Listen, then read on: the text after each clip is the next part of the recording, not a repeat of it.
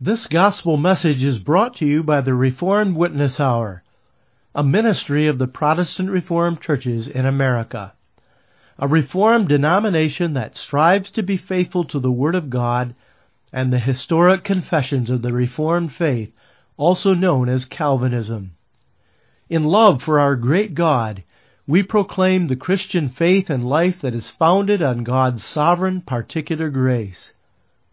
As God's Word is expounded, we pray that these messages are a blessing to you. Thanksgiving Day, a national holiday set aside for all men to give thanks. The question is, of course, thanks to whom? If it is God, then the child of God alone can use this day properly. All others indulge only in thanks to each other or to some other God that does not exist. We know our society today is filled with this kind of thanksgiving. Let's give thanks today, people say, but then do not give thanks to the one who has created and upholds all things by his power. There is no acknowledgement for what God has done. This day, that was set aside once to honor God, has little value, except for the Christian who recognizes the hand of God in all things. We do acknowledge God's hand in all things. He gives us richly all things to enjoy. And just as in the beginning of this season of the year we in faith came to God, to request of Him that He provide all things necessary for body and soul, we have found once again that He has. Now, in faith, we give him wholehearted praise and thanksgiving for what he has given us. His thanks begins with the things that God has given us in this life, our earthly life, and all that we receive. But our thanks goes far beyond this to what God has given us spiritually too. What David writes in Psalm 63 verses 3 through 5 holds true. There he writes, because thy loving kindness is better than life, my lips shall praise thee. Thus will I bless thee while I live. I will lift up my hands in thy name. My soul shall be satisfied as with marrow and fatness, and my mouth shall praise thee with joyful lips. We are going to consider this word of God for a few moments today. God's loving kindness is better than life. All the things of this life are nothing if we do not have God's loving kindness. All the earthly gifts God bestows on His creatures mean absolutely nothing if they are not accompanied by God's loving kindness. Our eyes can stand out with fatness. We can have more than our hearts could wish. We can prosper in this world's riches, but if all of these are not attended by God's grace and love, these earthly gifts will only serve to condemn. It is this underlying theme that flows through this particular psalm we consider today. David is not merely interested in this life and what we receive to sustain our earthly lives. He is interested in the spiritual blessings of the soul. Ultimately, then, though we give thanks for the gifts of the harvest, we praise God for His spiritual blessings upon us. Obviously, David in the verses we are studying does have in mind our earthly life and its many enjoyments. This is clear when in verse 3 of this psalm he speaks of God's loving kindness as better than life. The implication here is that this earthly life is good. In this life, God is good to us. He gives us not only the necessities of life, but many luxuries and comforts in our land as well. What are the things that make up our earthly lives? Of course, on the foreground in this time of year is the fact that God has provided food in abundance for us again in this past season. He has seen to it that the earth has brought forth her increase and has fed us with plenty. Even if it has been a bad year as far as our own area's own harvest is concerned, nevertheless, God has given our nation much in the way of the fruit of the earth to supply our needs. There are none of us that have wanted from that point of view this year again, because we live in a land of plenty. But there is more to this earthly life than food. There are the other necessities of life of which Jesus speaks in Matthew 6, clothing and shelter. In these too, God has provided for us most abundantly. It may be true that we do not have as fancy a house or clothing as another to whom God has given more, but if we were to compare ourselves to many others, especially in third world countries, even in these areas of shelter and clothing we have received an abundance of wealth from the hand of our God. God has provided for us work, employment, in order that we can support our families and church.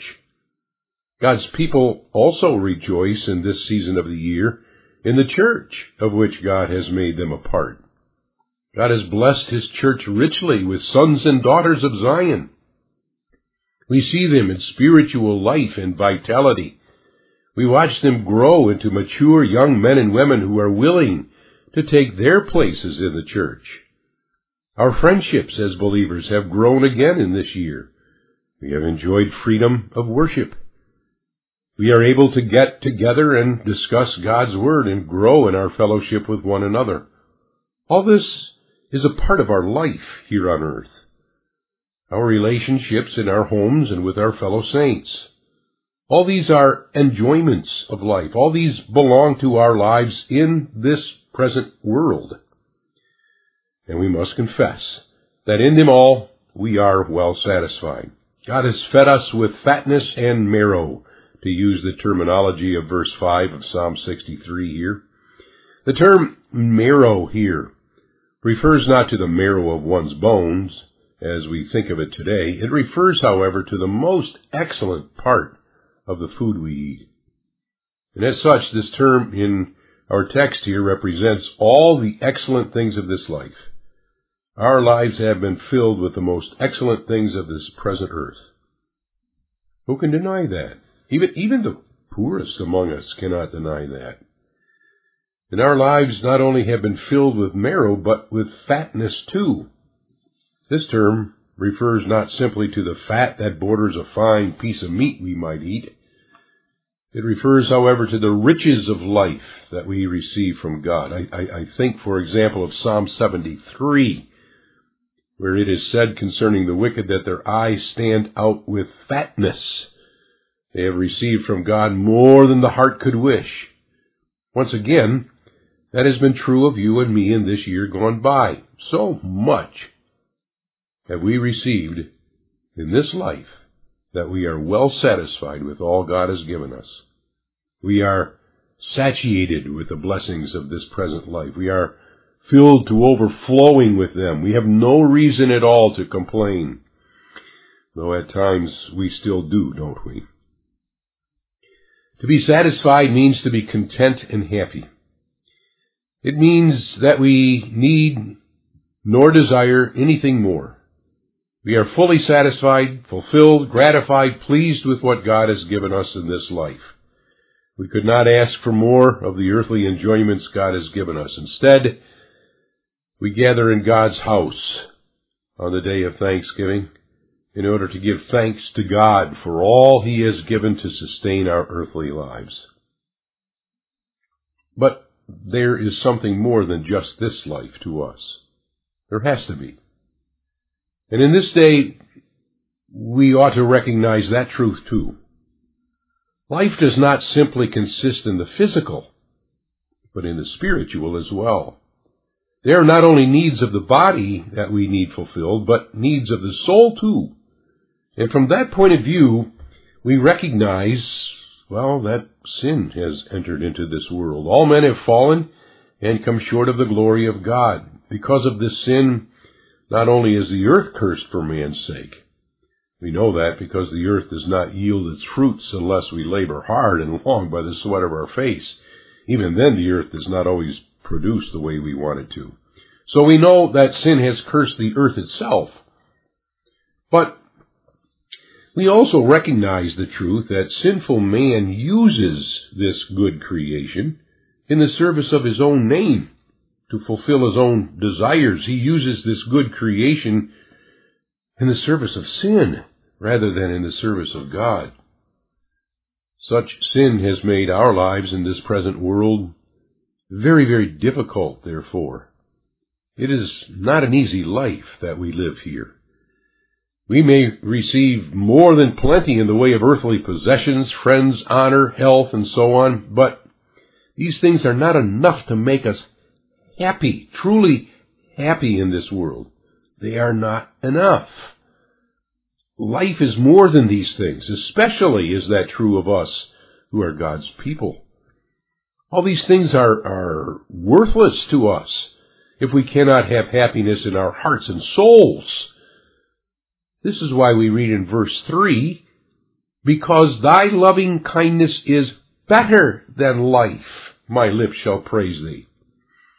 God's loving kindness is better than life. We can have all the enjoyments of this world, health, riches, honor, friends, but none of these things mean a thing to us if we do not have God's loving kindness in our lives. God's loving kindness, after all, is ultimately that which will satisfy us as with marrow and fatness. Now, the term here in verse 3, loving kindness, is a beautiful one. Actually, it is a term that summarizes all of God's ethical attributes into one term. This Hebrew term embraces God's love, His grace, as well as His mercy. In all these ways, God reveals to His children His loving kindness, and it is in this way we are made happy too. Consider once these virtues of God. In His love, God longs after us and desires our fellowship. In His grace, God desires to make us beautiful as He is beautiful, and to do this by taking away our sin and making us holy.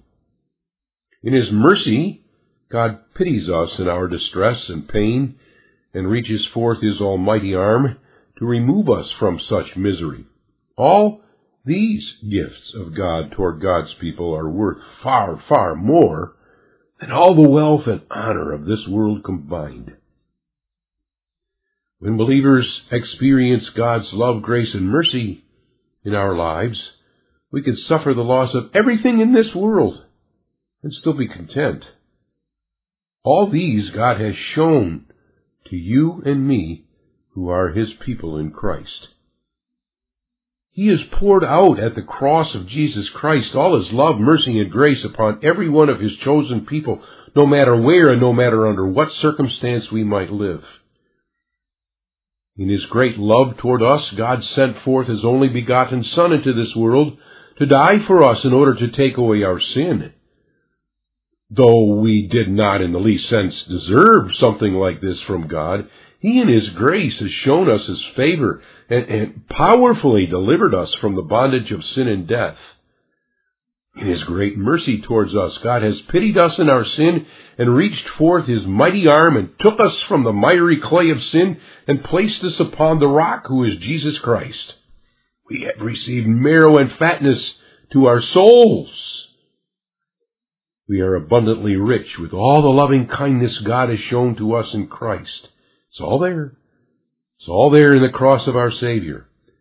That is where God has shown us, His people, His love, grace, and mercy. Christ has accomplished for His elect saints deliverance from sin. And now, though we struggle with a sin-cursed earth, we do so in the satisfaction that God as our Father will provide for our needs. Now we take what God has given us in the way of this world's possessions and use them in the service of His name. We are filled with the best, the marrow, of all of God's gifts. We have become rich. Now we say with the psalmist in verse 5, My mouth shall praise thee with joyful lips. Not only does this verse express the praise that is ours as God's children, Look at the last part of verse 3. My lips shall praise thee. Or verse 4.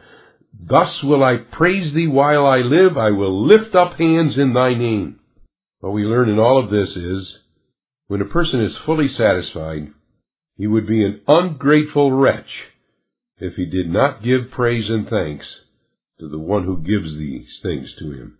And since it is God that has filled us with fatness and marrow, both physically and spiritually, He it is that is deserving of our praise. That is why we express our thanksgiving in this time of the year. We are God's children, correct? He is our Father, who has provided us with every good thing. And as we look back across this past summer once again, as we consider the plenty the Lord has given us, as we look upon the spiritual benefits God has given us, not only the blessings of salvation He has freely given us, but the means of grace we receive in the church and worship, the peace God has given us in our hearts, the fellowship of the saints God has given us again this past year. We cannot help but give to God praise. That is what thanksgiving is. It is the giving of thanks. That is why we asked the question earlier, to whom do you and I give thanks? Do we give thanks to our friends for being friends, to our bosses for paying us enough, to this country as a land of plenty? Surely we must always thank others who have done us well, but our thanks today is reserved for God alone. We give Him thanks, and we do that by means of praise. My lips shall praise thee. Thus will I bless thee while I live. My mouth shall praise thee with joyful lips. We give thanks by means of praising God. To praise is to give honor or pay tribute to. It is to celebrate in, to applaud, admire, exalt another for what he has done. This is exactly what we do in this season of the year. We bow before the God of heaven and earth. For filling us with fatness and marrow, we celebrate in Him. Our boast is in Him. It is striking that there are three different words used by David to express his praise of God. The first one in verse 3 is translated praise, but literally means to boast of glory. And that is definitely a part of our praise today. We boast and glory in God, not in ourselves, not in our wisdom, not in our might, not in our riches. Our boast is not in another either. We make our boast today in God, the God of our salvation and his loving kindness. The second term used in verse 4 is translated bless and literally means to kneel down, referring of course to worship. We worship this God who has shown to us his loving kindness in all things.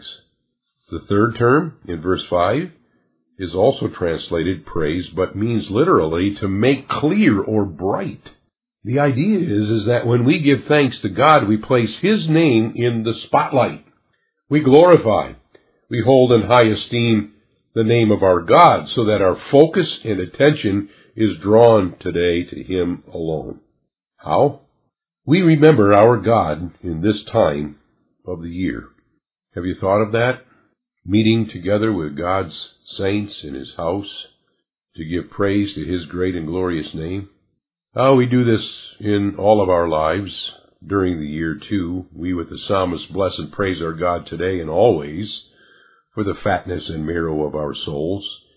Even if God would have given us nothing in the way of this present life's good enjoyments, we would still be rejoicing in our God, because God's loving kindness is more than life to us. If we are the objects of God's love, grace, and mercy, we really need nothing more. We have the greatest reason of all people in this world to give thanks. So we do that. We will bless God while we live. We will not give praise to God on our deathbed only. We will not hold back our thanksgiving until we reach heavenly glory. So satisfied are we with the fatness and marrow of God's loving kindness, we bubble over with the joy of our salvation now right now in in all of life. Our lives are living sacrifices of praise and gratitude to God for all He has given us. That life of thankfulness comes to full expression by the confession of our mouths. My lips shall praise Thee. My mouth shall praise Thee with joyful lips. Right here, people of God, right here with our mouths, we will show praise and thanks to God. Right now, we will sing our thanks. We will pray our thanks. We will speak to others of our gratitude. How much have we done that this past season? How often have we spoken of the joy and thanksgiving we have in our souls? That God is our God. How much have we spoken of our great love for the God who has done all things for us and who sends even the things of this life as blessings to his people? That is where our thanksgiving begins. With our mouth and lips, we confess it. We speak of it to others. And that thanks of our mouths and lips then flows over into our lives as well. Oh yes, one last thing is included in our thanksgiving. We will lift up our hands in God's name. That action, of course, refers to prayer and worship. What better place can we exhibit our thanks to God than together in the house of God? In God's house, together with fellow believers, we pray we sing. We bow in humble adoration of our God. In God's house we lift up holy hands unto God and pay homage unto Him for the great things He has done for us. Consider doing that this year. God's loving kindness is better than life. Life is good because God is good. Let's acknowledge the goodness of our God. Let's bow before Him today and always and confess our gratitude. Bless the Lord, O my soul, for all his benefits toward me. Let's pray. Father in heaven, again, we are filled with thanksgiving and gratitude unto Thee, our God, for everything that we have received in this season gone by. And it is in this time of the year, too, that we especially raise up our voices and our hearts and souls in praise unto Thee. Thou art the giver of every good and perfect gift. All things we receive from thy hand. Father, accept our thanksgiving today and forgive us if in the past we have failed to do this. Renew in us a right spirit that we might see thee as our God and continue to give unto thee praise. We ask this for Jesus' sake. Amen.